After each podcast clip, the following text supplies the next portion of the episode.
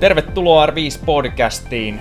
R5 on helsinkiläinen yritys, ollaan Metsälässä ja tarjotaan henkilökohtaista valmennusta, fysioterapiaa, hierontaa, jalkaterapiaa, kuntotestausta, työhyvinvointiohjelmia ja firmoille kaiken näköistä liikuntaa. Tänään on mulla vieraana meidän itse asiassa kolmannen vuoden fysioterapia harjoittelija kautta jo toiminimen omaava Niko ja otetaan kohta vähän tiukemmat esittelyt siihen, mutta me tullaan jatkaa siitä, mihin viime viikolla jäätiin, ainakin osittain, kun mä puhuin stressistä. Tullaan siitäkin puhua tänään ja Niko on erikoistunut aika tämmöiseen jännään asiaan niin kuin kipuun. Eli tullaan puhu, puhumaan kivusta ja myös siihen, että miten stressi voi aiheuttaa tiettyjä kipuja ja tämmöistä.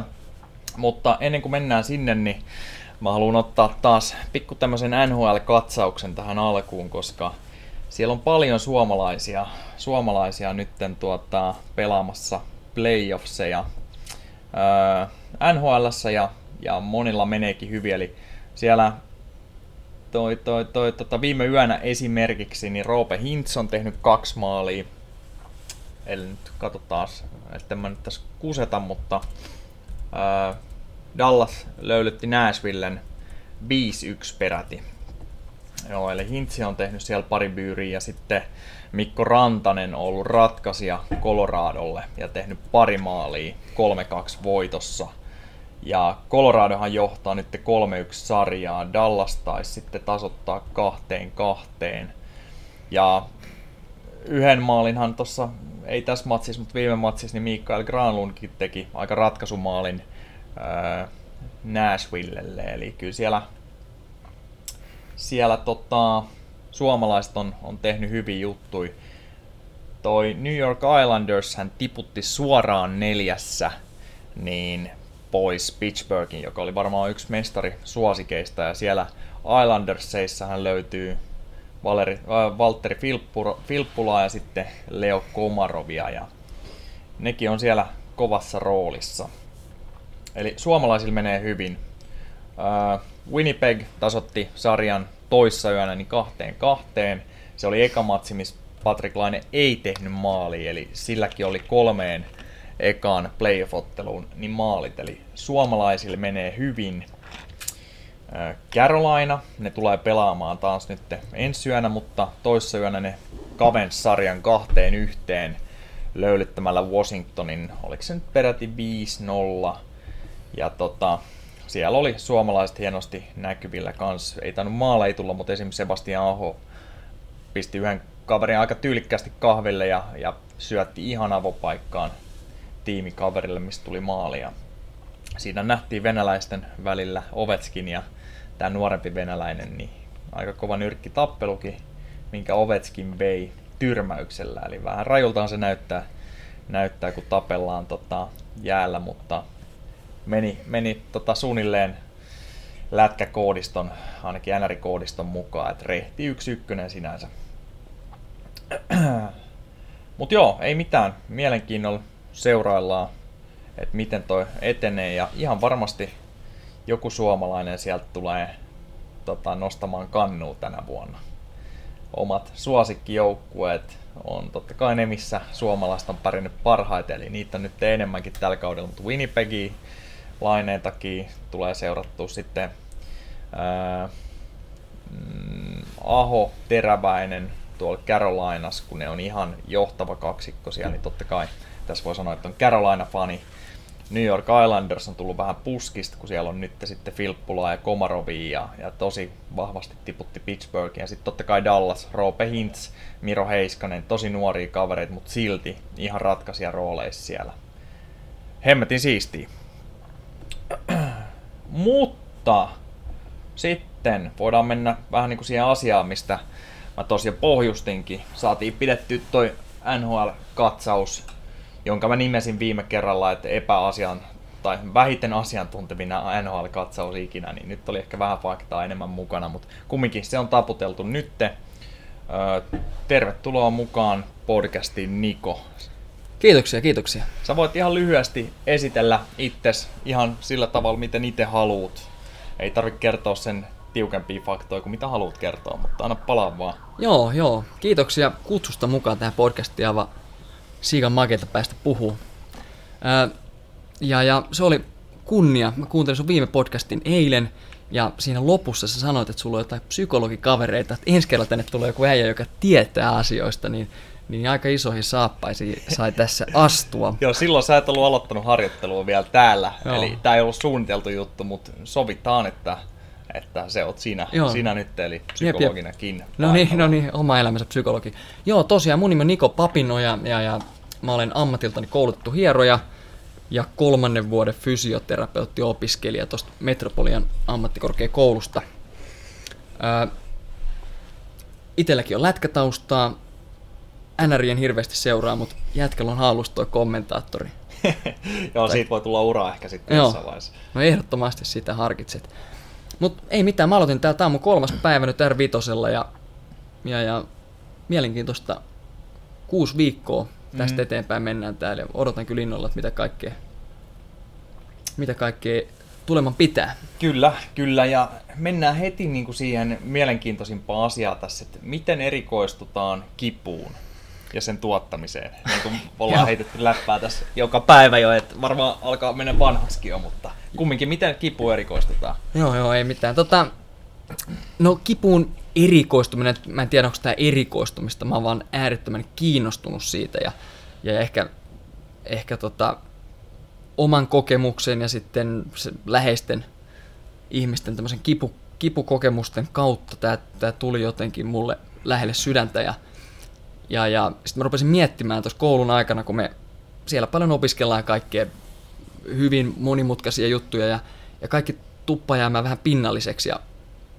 varsinkin kaikki manuaaliset tekniikat sun muut, miten ne oikeasti vaikuttaa meihin ja, ja, ja miten me tätä ihmisen kipua saataisiin vähennettyä. Ja sitten mä jotenkin huomasin, ja mulla on pari hyvää kaveri luokkalaista, kenellä on sama kiinnostuksen kohde, niin me tajuttiin, että ei, ei tämä homma ole näin yksinkertaista, mitä siellä koulussa opetetaan. Ja, mm. ja, ja sitten sit rupesin seuraamaan, kävin itse asiassa tämmöisen Rovaniemeläisen fysioterapeutin Jari Tapion yhden koulutuksen tuossa, siitä äsken puhuttiinkin, niin sieltä mä sain tämmöisen piikin, että ei hitto, että nyt tästä asiasta pitää ruveta ottaa selvää.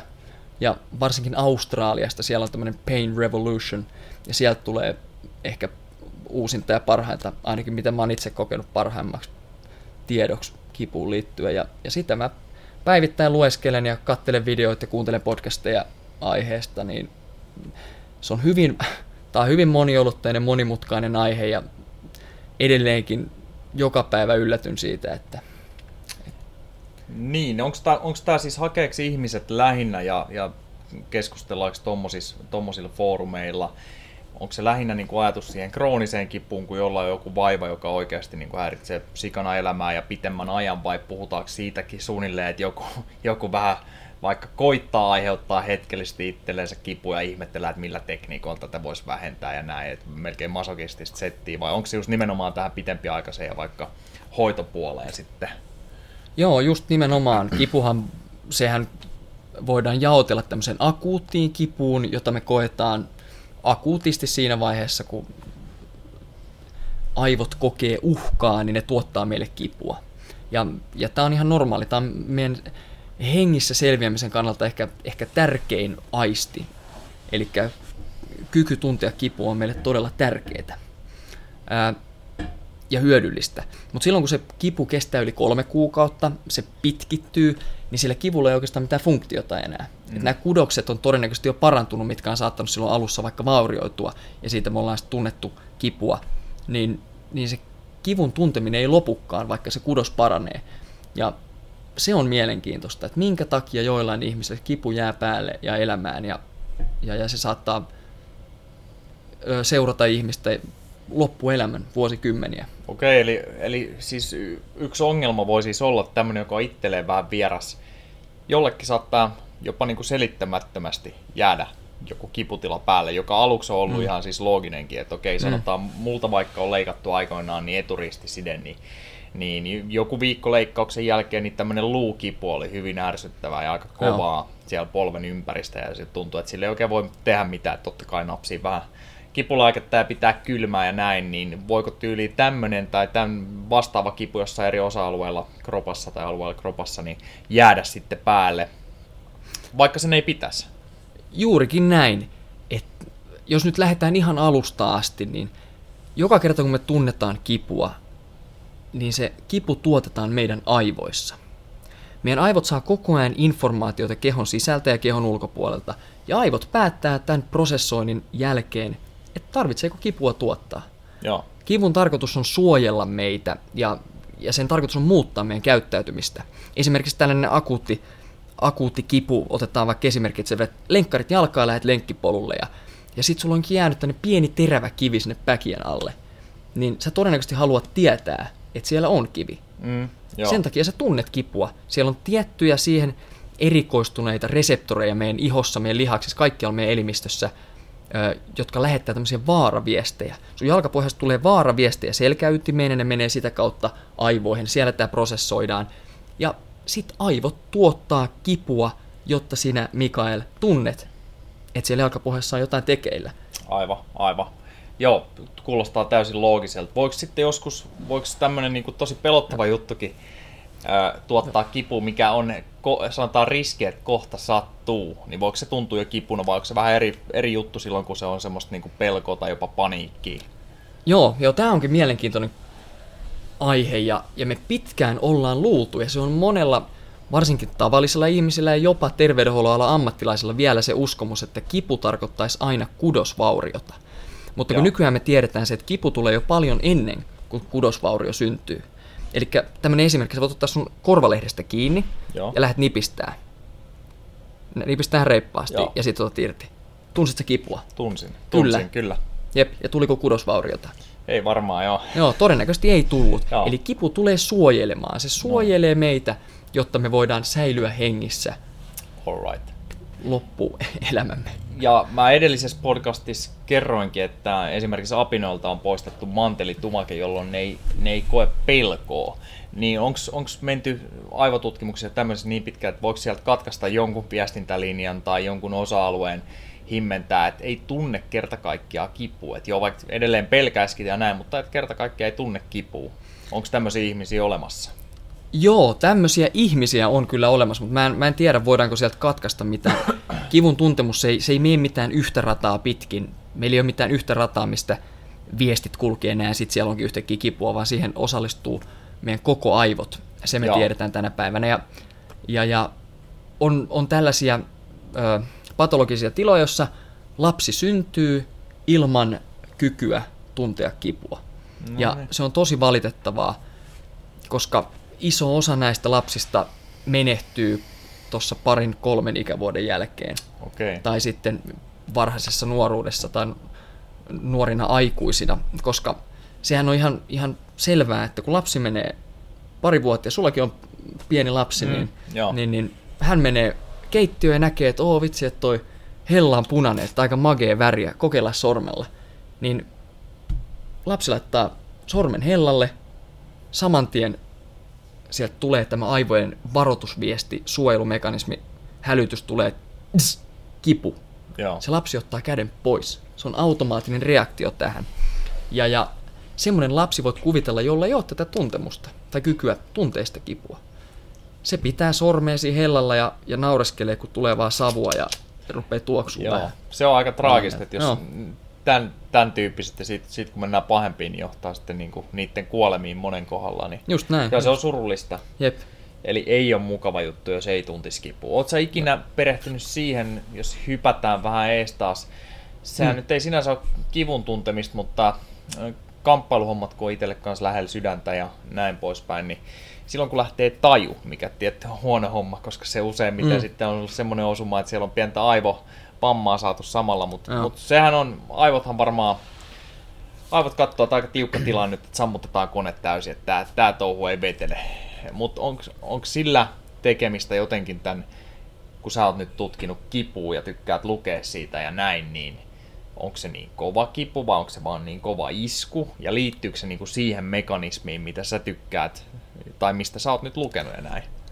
Varmasti liittyy jollain tavalla kaikkihan liittyy kaikkeen, mutta tosta mä en ole varsinaisesti sinänsä lukenut tai perehtynyt tuohon tuollaisiin aivotärähdyksiin tai tajunnan menetyksiin, mutta, mutta varmasti tämä mekanismi jotenkin liittyy siihen. Mä en osaa sen enempää vastata, enkä halua yes, tässä arvailemaan. Kannattaa toki välttää niitä, sanotaan Niin, näin, nimenomaan. Niin joo, ei.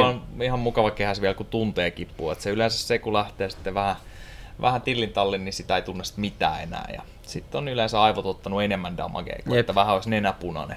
Jep, jep. Joo, mutta ei, onko tota jotain suuntaa, mihin toi on menossa nyt, kun sitä enemmän tutkitaan ja ilmeisesti opitaan enemmän ja mm. hiffataan, mm. niin tullaanko tätä käyttää, luulet sä vaikka 10 vuoden, 5 vuoden sisällä, 50 vuoden sisällä, niin enemmän hoitohommissa ja niin kuin just nimenomaan kivun lievityksessä? Ehdottomasti tätä tietoa, mitä me saadaan tänä päivänä, niin meidän pitäisi tulisi käyttää ja sitä, sitä osittain käytetäänkin jo. Mutta Helena Miranda, tämmöinen kipulääkäri, mä muistan yhdeltä hänen luennoltaan, kun hän sanoi, että menee, on tutkittu sitä, että kuinka kauan menee, kun me saadaan uutta tietoa, tutkittua tietoa, niin kuinka kauan menee, että tämä otetaan käyttöön tuolla klinikoilla ja, ja, ja jokapäiväisessä vaikka lääkärin työssä. Niin noin, noin 17 vuotta menee, että se oikeasti saadaan sinne, joo, sinne joo. Tota, käytäntöön, joten musta tuntuu, että nyt ollaan kovaa vauhtia, ollaan tässä saatu viimeisten vuosien aikana ja, ja, ja tullaan koko ajan saamaan ja saadaan uutta tietoa, niin mä uskon, että tuossa kymmenen vuoden kuluttua me ollaan todella paljon fiksumpia tässä ja ollaan saatu tätä, tätä tietoa kentälle niin ammattilaisille kuin ihan tavallisille ihmisillekin. Joo, no ne, ne jotka on siellä niin kuin aallonharjalla ja sanotaan, että voi olla empiiristä tutkimusta ja varmaan mm. joitain oikeita tutkimuksia ja Jep. näin, ja ne, jotka hyvin vahvasti uskoo siihen, niin on, onko se ratkaisukeino, onko ne jotkut toisenlaiset lääkkeet, jotka vaikuttaa enemmän siihen aivotoimintaan, vai onko se jotenkin tyyliin, että miten me voidaan vaikka niin kuin ajatella itsemme pois siitä kivusta, vai mihin tämä on menossa? Todellakin, just mä itse ajan tällaista tota, lääkkeetöntä hoitoa tässä tässä tota, kivussa. Ja totta kai meillä on hyviä lää- lääkehoitoja, etenkin siihen akuuttiin kipuun. Silloin kun sun jalka murtuu tai on leikattu, sä tarvit tota opiaatteja tai, tai muita vahvoja kipulääkkeitä, jotta tämä elämä olisi yhtä kärsimystä, jotta sä pystyt Joo. nukkumaan ja, ja, ja pystyt hallitsemaan sitä tilannetta niin sanotusti. Mutta sitten kun mennään krooniseen kipuun, pitkittyneeseen kipuun, niin ne lääkkeet ei ehkä olekaan enää se oikea mm. hoitomuoto, koska tämmöiset vahvat lääkkeet, vaikka opiaatit, ne vaikuttaa meidän hypotalamukseen, ja hypotalamus on tämmöisen just tämän autonomisen hermoston yksi pääsäätelykeskuksista, mistä sä puhuit viime podcastissa. Joo. Niin, niin silloin kun hypotalamus lamautetaan lääkkeelle, niin silloin meidän autonominen hermostokaan ei voi toimia, ja silloin siellä on se epätasapaino sen taistele tai pakene reaktion versus tämän lepää tai sulattele hermoston välillä, että et se ei toimi niin kuin se normaalisti pitäisi. Voi, voiko se siinä tiltata vähän niin kuin molempiin suuntiin, että joku on sitten megastressaantunut koko ajan ja ahdistunut ja joku on liian lepponen eikä saa mitään aikaiseksi, vai meneekö se just nimenomaan se epätasapaino siellä siihen sitten, että, että ollaan koko ajan vähän niin kuin jotenkin ylikierroksilla. Että. Se, se voi olla, mä en ihan tarkalleen tiedä, että mikä, mihin se sitten kallistuu tai onko se jotain yksilöllisiä eroja, Joo. mutta se me ainakin tiedetään, että se se lamauttaa sitä ja sitten se normaali toiminta siinä meidän autonomisessa hermostossa järkkyy johonkin. Järkkyy, Joo. Jep, jep, ja se ei ole todellakaan hyvä juttu. Aivan. Mutta mut tästä vielä kun sanoit tuosta, että voidaanko me ajatella itsemme pois kivusta, niin se olisi liian yksinkertaista sanoa näin, että kyllä me voidaan ajatella, että nyt se kipu Joo. vaan lähtee. Mutta se on aika lailla totta, koska kipukokemukseen vaikuttaa hyvin pitkälti meidän ajatukset. Joo. Ja, ja se meidän aikaisemmat kokemukset, ja, ja tarinat, joita, joita me ollaan kuultu meidän läheisiltä. Esimerkiksi tämmöinen selkäkipu tänä päivänä, siitä on tullut, se on ihan epidemia Suomessa ja, ja länsimaissa yleensäkin, että, että noin 40 prosenttia aikuisista tässäkin kuussa kokee alaselkäkipua. Kyllä.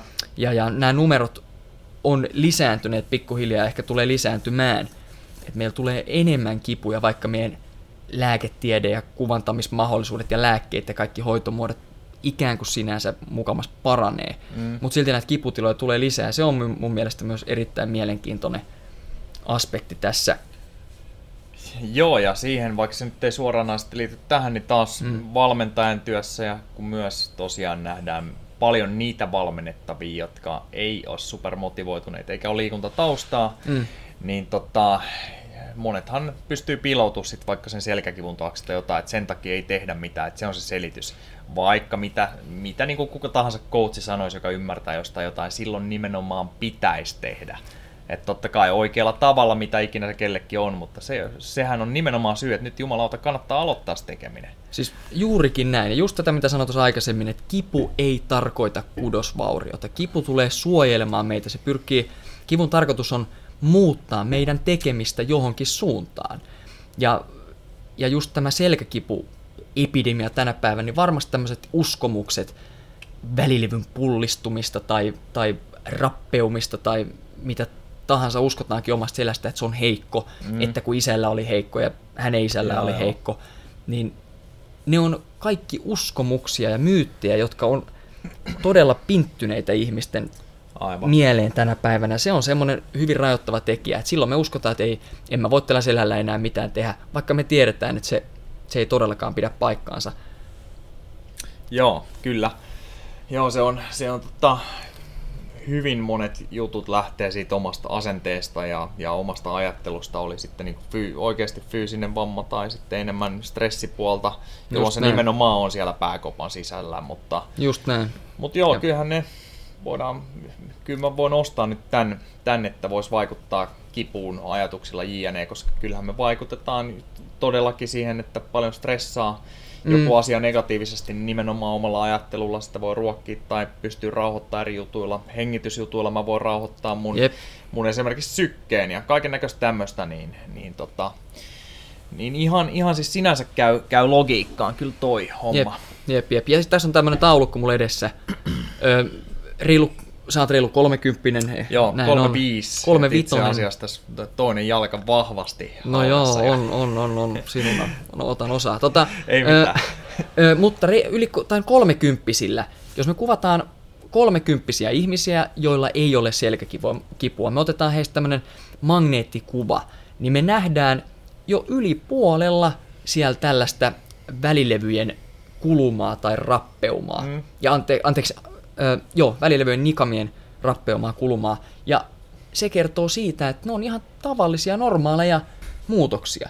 Silloin kun meillä tulee ikää lisää, meidän ö, hiukset harmaantuu, hiusraja nousee, meidän iho vähän, sitten tulee vähän ryppysempiä, ja me näytetään vanhemmalta ylipäätään. Sama tapahtuu meidän kehon sisäpuolella. Mutta sitten kun me lähdetään kuvaamaan näillä hienoilla tekniikoilla, mitä meillä tänä päivänä on käytössä, niin heti kun siellä näkyy jotain rappeumaa, niin me, me huolestutaan siitä ajatella, että mitä tämä on. Joo, ja monet saattaa silloin heittää hanskat tiskiin, Just että näin. ei, mulla on, mulla on polvessani kulumaa, Jep. tarkoittaa sitä, että mä en voi, mä en voi tehdä edes hauiskääntöä enää. Tämä oli tässäkin siis oikein paljon. Juuri näin, ja nämä uskomukset, joissa me eletään, niin ne vaikuttaa meidän käyttäytymiseen äärettömän paljon. Ja eikö vaan, mullahan on varmasti kulumaa polvesi. Ja esimerkiksi se, että no. on poistettu X määrä kierukasta silloin jo, jo No teiniäs, kun leikattiin mm. ristisiä, eikö sekin tarkoittaa, että se, se on kulumaa jo niin kuin se, senkin kannalta, kun sieltä on osa siitä pehmusteesta pois tai joustosta, miksi sitä kutsuisi.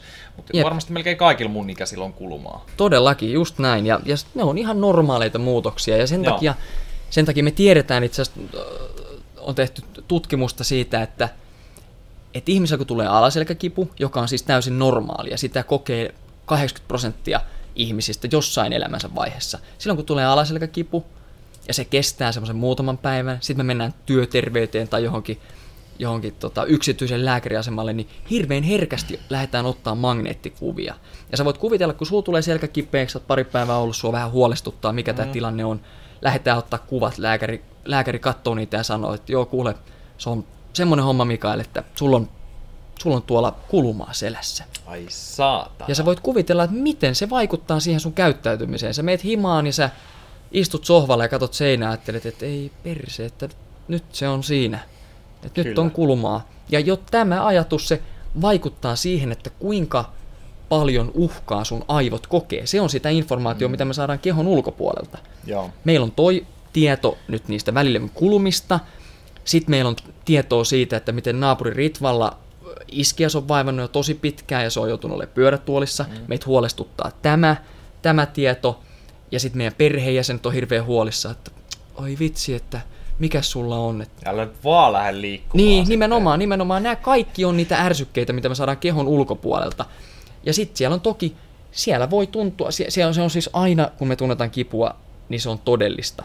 Mm. Joka kerta, kun me tunnetaan kipua, se on todellista ihan sama, mikä sen aiheuttaa mutta vaan siihen, että kuinka voimakkaana se kipu tunnetaan, niin siihen vaikuttaa ne viestit kehon sisältä, just sieltä kudoksesta. Siellä voi olla jotain pientä ö, verenhukkaa, tällaista hapen vähyyttä, jonka takia se alue, lihakset on pikkasen happamia Mm. ja aivot saa sieltä viestiä ja sen takia me tunnetaan sitä kipua, kun aivot kokee pientä uhkaa, että mikä tämä happamuustila täällä on, että tuotaan sinne kipua, että tämä ihminen tajuaisi muuttaa jotain tekemisessään, ehkä alkaa Joo. liikkumaan tai hengittää toisella tavalla tai rauhoittumaan, rauhoittamaan sitä autonomista hermostoaan. Mutta sitten taas puolesta joka kerta kun me tunnetaan kipua, niin me tiedetään se, että meidän stressi, tämmöinen fysiologinen stressireaktio laukee saman tien. Joo. Että tämä on hyvin monimutkainen asia ja, ja itsekin just sitä hämmästelen vielä päivittäin, kun näistä asioista lukee, että miten, mä saan, miten nämä saa puettua semmoiseen yksinkertaiseen muotoon, että, että ihmiset hiffais ja tajuais. Mutta kaikessa yksinkertaisuudessaan kipu on viesti. Aivojen tuottama viesti meidän todellisuudelle, ja se on jokaisen itse päätettävissä, että reagoiko tähän viestiin vai ei. Joo, mi- mitä se viesti sisältää, että mitä siinä lukee. Niin, Et, et, se, niin just. Joo. Se viesti sisältää tällaisen hienon kirjoitelman, että vaara, muuta jotain. Kyllä, kyllä. Ja sitten tosiaan, niin tässä on ne, ne, jotka on, sanotaanko, tykkää liikunnasta et, ja tota, tie, tietääkin liikuntatieteestä ja fysiologista mm. ja jotain, tai ylipäätänsä siitä pystyy yhdistämään sen, että yleensä niin liikunta tekee sut terveemmäksi, niin nehän saattaa alkaa miettiä, että no mitäs tässä, minkälaisella jumpalla mä tästä selviän ja näin. Mutta sitten on se iso osa kans ihmisiä tosiaan, jotka sieltä tulee se viesti, että että selkään sattuu ja näin, niin alright, nyt ei tehdä sitten mitään. Et nyt mä Niin. istun sohvalla huonossa asennossa tietenkin kanssa. Yleensä selkä ei ole, ei ole mitenkään tyylikkäästi neutraalina ja tuettuna siellä. Ja, ja Jep. tota, unohdetaan kaikki liikunta ja kaikki, mikä edes, edesauttaisi sitä, että palauduttaisiin siitä. Niin, Jolloin mä voisin kuvitella, että varmaan pahenee sekin pois. Yhtäkkiä se on ollut vuosi ja sitten voivotellaan ja täällä on varmaan vielä, vielä kovempaa sitä. Ei, ei, kun tää on ollut vuosi jo, ei tälle mitään voi tehdä. Kyllä. Oletko ikinä jumpannut? No kävin mä fyssarille, saimme ne ohjeet ja niin. Teit sä niitä, no ei välttämättä. Mm. Ja näin. Ky- hyvin, hyvin, hyvin moneen kremppaan ja kipuun, jos nyt joku kuuntelee siellä ja sattuu olemaan jotain tämmöistä, mitä ikinä, mitä ikinä kremppaa, josta ei oikein saa selvyyttä, niin, niin tota, liike on lääke. Et hyvän fyssarin kautta vaan, tai jalkaterapeutin, tai jos se nyt ei ole mitenkään radikaali, niin vaikka suoraan ihan coachin kanssa sitten salille tekee fiksusti ja laadukkaasti hommia, niin mä veikkaan, että aika monet hommat saadaan ratkottua sillä. ehdottomasti. Et, silloin kun me koetaan kipua, niin, niin, niin siihen pitäisi aina jollain tavalla reagoida. Ja sen reagoinnin ei tarvitse välttämättä olla mitään suurta, mutta silloin jos alaselkä on esimerkiksi kipeä, niin pysy liikkeessä. Ei tarvi jäädä sinne sohvan pohjalle makoilemaan. Toki 1-2 prosenttia kaikista näistä alaselkäkivuista, mm. niin ne saattaa olla jotain oikeasti vakavia patologisia tiloja. Joo, Siellä joo. voi olla oikeasti tämmöistä ö, ö, kovempaakin välilevyn pullistumaa mm. tai pullotusta, joka painaa hermoa ja sitten sit se tuottaa erilaisia oireita, kuten tämmöistä ratsupaikkaoireyhtymää, että et tuntopuutoksia genitaalialueilla tai sitten on virtsanpidätysongelmia, tunnottomuutta, voimattomuutta jaloissa. Silloin täytyy mennä lääkäriin. Silloin ei Yes. kannata aikailla ollenkaan. Mutta jos se vähän jomottaa se selkä, niin voit vähän miettiä, että minkä takia mun hermosto ja aivot kokee nyt uhkaa. Että olisiko se se, että viikonloppuna meni pikkasen myöhään tuolla, kun oltiin mökillä, mökillä juhlimassa ja, ja sitten mä en ole saanut unta kahteen yöhön ja, Mm. ja se, että mulla olisi toi presentaatio tulossa loppuviikosta, että hitto sekin ressaa. Nämä kaikki tekijät vaikuttaa siihen, että tunnetaanko me sitä kipua vai ei. Aivan. Ja sehän tuossa sanoitkin äskettäin, että, että kipu, kipu, varsinkin kun se jää päälle, niin aiheuttaa stressiä, mikä sitten voi aiheuttaa, jos kipu on päällä koko ajan, niin varmaan kroonista stressiäkin, mutta aiheuttaako Joo. stressi myös kipua? Sanotaan, että jos ei ole mitään kipua, mutta alkaa stressaa hemmetisti duunikuviot, jne, niin saattaako yhtäkkiä ilmaantua sen tiimoilta jotain, jotain erilaisia, hyvin outojakin kipuja?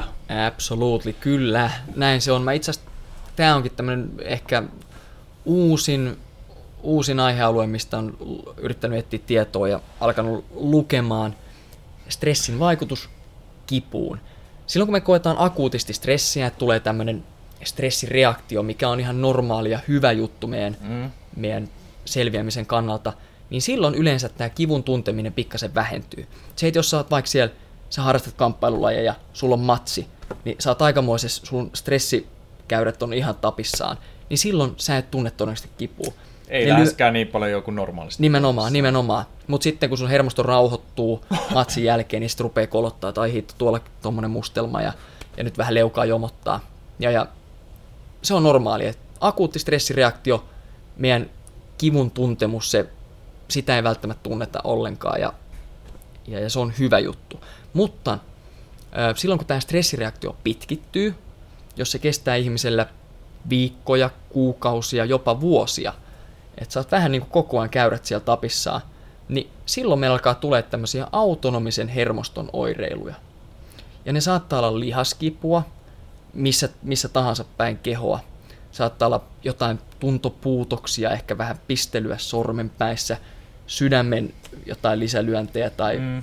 tai virhelyöntejä, päänsärkyä, just tätä lihasten tämmöistä jännitys, jännityskipua, että niskat Joo, on monella kipeät tosi... hartiat, niskat, jep, joo. jep, alaselkä.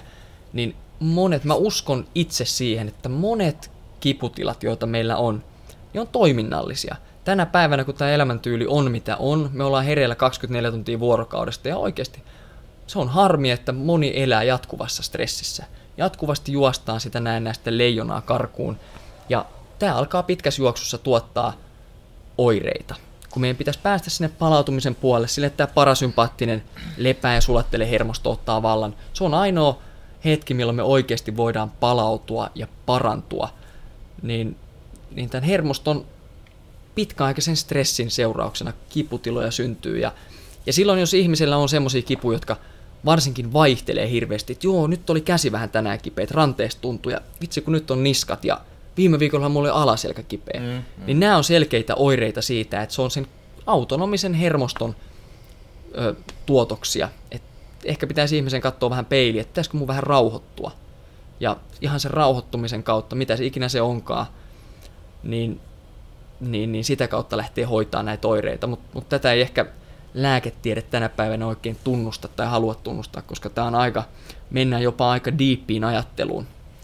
Kyllä, kyllä. Ja tota,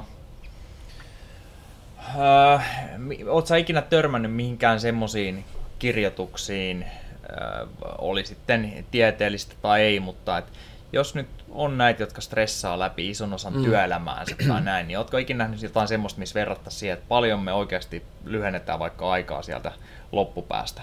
Niin kuin saattaa röökin polton suhteen olla, mm. että eri lähteissä varmaan eri juttu, mutta saattaa sanoa, jostain joku sanoo, että vaikka 13 vuotta lähtee sieltä loppupäästä, jos poltat, niin onko tullut ikinä stressistä vastaa tämmöisiä?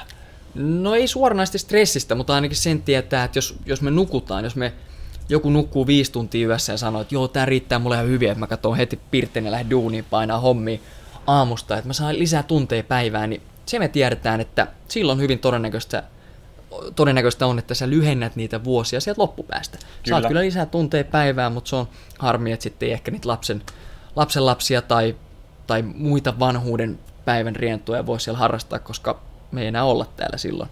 Niin, kyllä todennäköisesti mäkään ole törmännyt semmoiseen, että semmoiseen tutkimukseen tai näin.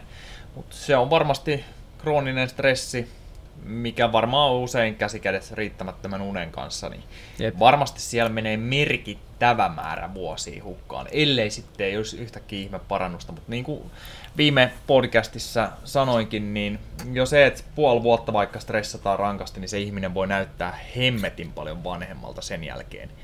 Ja siis käytännössä sen kroppa onkin. Kyllä. Sitä on tapahtunut sitä vanhenemista niin monella, monella osa-alueella silloin. Jep. Onko sulla jotain muuta hyvää, hyvää settiä siellä? Sulla on esillä erilaisia sivuja, sulla on vähän sitä sun tätä infoa siellä. Me nimittäin me lähestytään 35 minuuttia, me voitaisiin vetää tähän vielä 5, 50 minuuttia jotain semmoista. Ja varsinkin nyt, että saadaan kaikki sanottua tähän, mitä oli ajateltuna, mutta saat ihan heitellä sieltä, jos on Joo. Muuten, muuten niin johdan ihan mielellään keskustelua kyllä. Joo, joo, ei, no mulla on tämmönen, tämmönen australialainen kipututkija kuin Lorimer Mosley, niin hänellä on, hän, mä dikkaan hänestä todella paljon, hän, hän ajaa tätä asiaa siellä aussien päässä ja, ja toki luennoi ympäri maailmaa. Suomessakin on tainnut mies käydä, niin, niin tämmönen seitsemän kipufaktaa, ja nämä oli semmoinen oikeastaan, mistä mä lähdin tämän oman, oman tutkimusmatkani silloin joku reilu vuosi sitten varmaan, ja, ja edelleenkin nämä on hyvin päteviä, niin, niin tästä just, just tämmöinen, että kipu ei mittaa kudosvauriota, se on jokaisen hyvä pitää mielessä. Mä oon toistanut sitä pari kertaa tässä, mutta mut se on semmoinen uskomus, mikä meillä on pinttynyt meidän aivoihin ja, ja siitä me ei tahdota päästä eroon, mutta mut tämä käsitys pitäisi muuttaa. Jokaisen, vähintään jokaisen alan ammattilaisen ja, ja myöskin ihan tavis ihmisten keskuuteen tämä, tämä info pitäisi saada. Öö, ja aina kun me koetaan kipua, niin se on suojelua, se ei ole mitään muuta. Aivot haluaa suojella meitä joltain uhalta. Ja, ja sitten tuommoinen, öö, me ollaan pitkään luultu, että ihmisen aivot on niinku plastisia tai, tai mukautuvia tuonne parikymppiseksi asti. Että se on nuoruusvuosia, milloin me pystytään vaikuttaa siihen, että miten, minkälaiset meidän aivot on ja miten ne toimii. Mutta se on todettu jo tässä moneen kertaan pötypuheeksi. Mm. Ja ja aivosoluja, niitä syntyy uusia päivittäin, niitä myös tuhoutuu päivittäin, ja sä viimeksi taisit mainita siitä Hansenin kirjasta. Joo, se Hansenin Siitä, oma lempitutkimus oli se, kun 60 oli, jotka vaan alkoi liikkua, Jep. niin että syke vähän nousi, niin niiden aivot oli jopa nuorentunut sitten vuodessa, kun katsottiin. Jep, jep, just näin. Ja se, se on myös tähän kipuun tärkeä, että, että koska tämmöisessä pitkittyneessä kivussa siellä on oikeastaan muodostunut tämmöisiä vahvoja ratoja meidän, meidän aivoissa, jotka tuottaa sitä kipua jo vähän niin kuin itsestään. Et sama homma, kun me opitaan ajaa autoon, niin alkuun se on hirveän hankalaa ja pitää tehdä sitä tietoisesti. Sitten kun sä oot ajanut 50 vuotta, niin se, on, se alkaa olla, tai no 10 vuotta tai mitä ikinä, niin se alkaa olla todella automaatio. Ne radat on vahvistunut sun aivoissa. Sama homma käy kivun kanssa.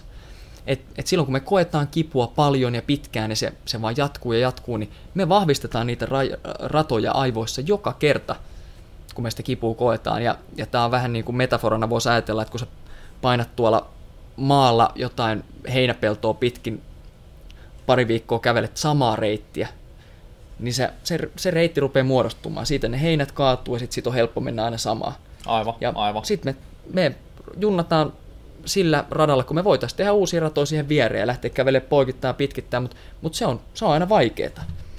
Mutta se on mahdollista ja se jokaisen on hyvä muistaa, että aivot on plastiset ihan sinne viimeisiin hengenvetoihin saakka. Aivoa voidaan muokkaa ja se on tärkeä tieto kivusta kärsivien, pitkittyneestä kivusta kärsivien ihmisten ö, kanssa.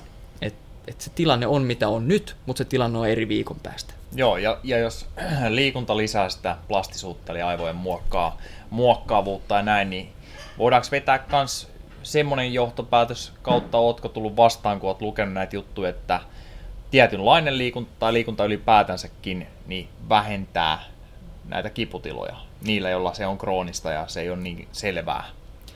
Öö, ei ole sillain tarkkoja tutkimuksia siitä, mutta mä itse dikkaan tosta. Mä kans on lukenut se Hansenin kirjan, mistä sä viimeksi paljon Joo. puhuit. Niin just tämmönen aerobinen liikunta, se, että meidän, mm. meidän öö, sydän pumppaa verta pikkasen lujemmin ja, ja me saadaan semmoinen aerobinen liikunta, 30 minuuttia ehkä kerrallaan, reipasta kävelyä, ei tarvi olla hölkkää, voi sitäkin harrastaa tietysti kaksi-kolme kertaa viikossa. Musta tuntuu, että tästä on niinku todella hyvä aloittaa. Joo. Ja, ja toki sitten ei, ei mitään pahaa, jos haluat tehdä voimaharjoittelua tai mitä tahansa muuta liikettä, mutta mut liike on lääkettä. Se on, se on vanha sanonta ja mm, klisee, mm. mutta se pitää oikeasti paikkaansa. Kyllä, kyllä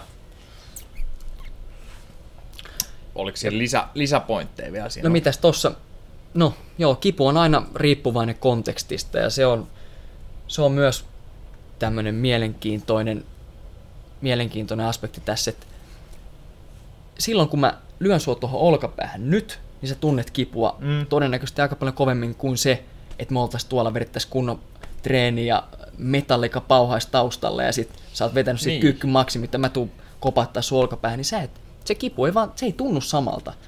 Vaikka se olisi ihan sama, jos siellä olisi jotain kudosvaurioita, se olisi ihan sama lyöntivoimakkuus siellä mm, salilla mm. tai nyt tässä kun toimistossa istutaan, niin sä et kuitenkaan tunne sitä samalla lailla. Se kipukokemus on erilainen ja tämä on nyt on hyvin tämmöinen simppeli esimerkki siitä, mutta Mutta se, että meidän ajatukset, uskomukset, aikaisemmat kokemukset, ne kaikki vaikuttaa siihen, miten me se kipu tunnetaan. Ja tämä, tämä, että me informoidaan ihmisiä näistä asioista, niin me tiedetään se, että me voidaan vähentää sitä katastrofisaatiota, paniikin lietsomista siinä tilanteessa, kun ihminen kokee kipua. Ei kyllä, ole mitään hätää. Kyllä. Se on vaan viesti, joka kertoo, että nyt tee jotain toisin. Joo.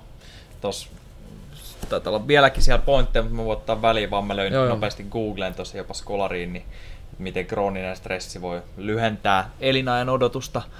Eli ottaa pois niitä mm. vuosia sieltä loppupäästä, niin siellä tuli nyt vaikka mitä, ja näitä ei kannata ottaa nyt raakana tieteellisen faktana, mutta tuossa oli hauska joku kolmas artikkeli tarjosi semmoista, semmoista, ja toi ei ollut siis tieteellinen, mutta että stressaava työpaikka voi viedä 33 vuotta sun elämän loppupäästä. Et siinä oli aika kovia lukemia, mutta sitten mä en lukasta tuossa läpi pari muutakin, niin, niin tota, siis se liitetään ö, lyhyempään elämään se, että jos, jos, jos stressataan liikaa.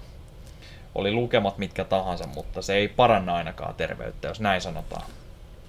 Joo, ihan, ihan varmasti. Mä itse asiassa näin tuossa, mä Mä itse lopetin tuossa vuosi sitten aika lailla sosiaalisen median käytön ja en nykyään enää iltasanomia tai iltalehden sovelluksiakaan hirveästi selaa, kun se rupesi stressaamaan itse. Mä, mä huomasin sen ja silloin kun näistä asioista rupesi lukemaan, niin tajusin, että mitkä asiat on niitä, mitä, mikä itseä stressaa, mikä mm-hmm. nostaa sen mun sympaattisen hermoston tason ihan tappiin asti, niin sitten mä tajusin, että heti aamulla, jos se eka juttu kun mä herään, niin mä otan puhelimen käteen ja kattelin jotain uutisia. Ne on ihan ensinnäkin ne on ihan puuta heinää, mitä siellä kirjoitetaan. Ne on semmosia klikkiotsikoita mm. ja halutaan ihmistä saada lukemaan niitä. Niin mä tajusin, että jos mä teen sitä ennemmin kuin että mä sanon huomenta mun rakkaammalle ihmiselle siinä vieressä esimerkiksi, niin tää alkaa olla aikamoinen addiktio. Tää jotenkin, tää vaikuttaa mun elämään nyt ihan pirusti. Aivan, ja sit, sit samoihin aikoihin mun meni puhelin rikki ja sit kun hommasin uuden, niin sit se oli helppo jotenkin. Mä en vaan ladannut mitään näitä sovelluksia sinne ja nykyään Joo alkuun siinä meni hetki, koska me joudun ruveta tekemään niitä uusia ratoja sinne, kulkea uutta polkua sillä pellolla. Aivan. Ja hitto, että se tuntui vaikealta. Monesti otti sen kännykän ja etti sitä sovellusta, ai niin kuin sitä ei olekaan. Mutta sitten kun tätä hommaa tekee tarpeeksi kauan, ei, ei mene edes muutamia viikkoja, niin se, se rupeaa olemaan helpompaa. Ja nyt vuoden jälkeen mä niin naureskelen silleen, että voi hitto, mikä, minkälainen se mun aamu silloin oli, kun nykyään se on paljon rauhallisempi ja keskittyy oikeasti itseensä tähän elämään, tähän hetkeen, olemaan läsnä ja se tuntuu aika siistiltä. Mä suosittelen tämmöistä jokaiselle. Voisi ainakin vähän miettiä, että mistä ei tarvitse nyt niitä someja poistaa tai muuta, mutta, mutta mistä sä voit itse ottaa veke sieltä sun päivästä. Jos miettii, että sulla on sellainen kori täynnä erilaisia asioita, mitä sun elämässä on, niin ota sieltä jotain pois. Älä ainakaan lisää sinne mitään, vaan ota sieltä jotain pois, niin ehkä sillä saa tätä stressin kokemusta vähän lievitettyä ja, ja stressituntemuksia kuulostaa, kuulostaa erittäin hyvältä ohjeelta ja, ja tota, siitä voi jokainen kokeilla. Onko sulla vielä jotain tiukkaa faktaa siellä? No ei, kaikkeenhan tietysti Nämä oli sen verran olisi. viisaita sanoja, että kyllä joo. tähän voidaan myös lopettaa. Jep, jep, Koska eh, joo, yli 40 puolesta. minuuttia ollaan pahdettu. Ja se haittaa, jos jää paljon sanomatta, niin sehän tarkoittaa vain, että voidaan nauhoittaa jossain vaiheessa uusi, yeah. uusi jakso sitten, mutta tota, ei mitään, hyvät ja viisaat sanat ja paljon oli tietoa nuorella miehellä. Joo, aika, aika tota, mä, mä voin kertoa, että vähän stressa ja tänä aamullakin. On ensimmäinen kerta, kun tälle ei pääse niin kuin oikeasti nauhoitukseen. No ei hätää, tätä ei no. moni kuuntele No vielä, niin, se on. Tota... Katsotaan, katsotaan. Joo, alright, mutta ei mitään. Kiitos kuuntelijoille. Palataan asiaan ensi viikolla. Morjes. Moro.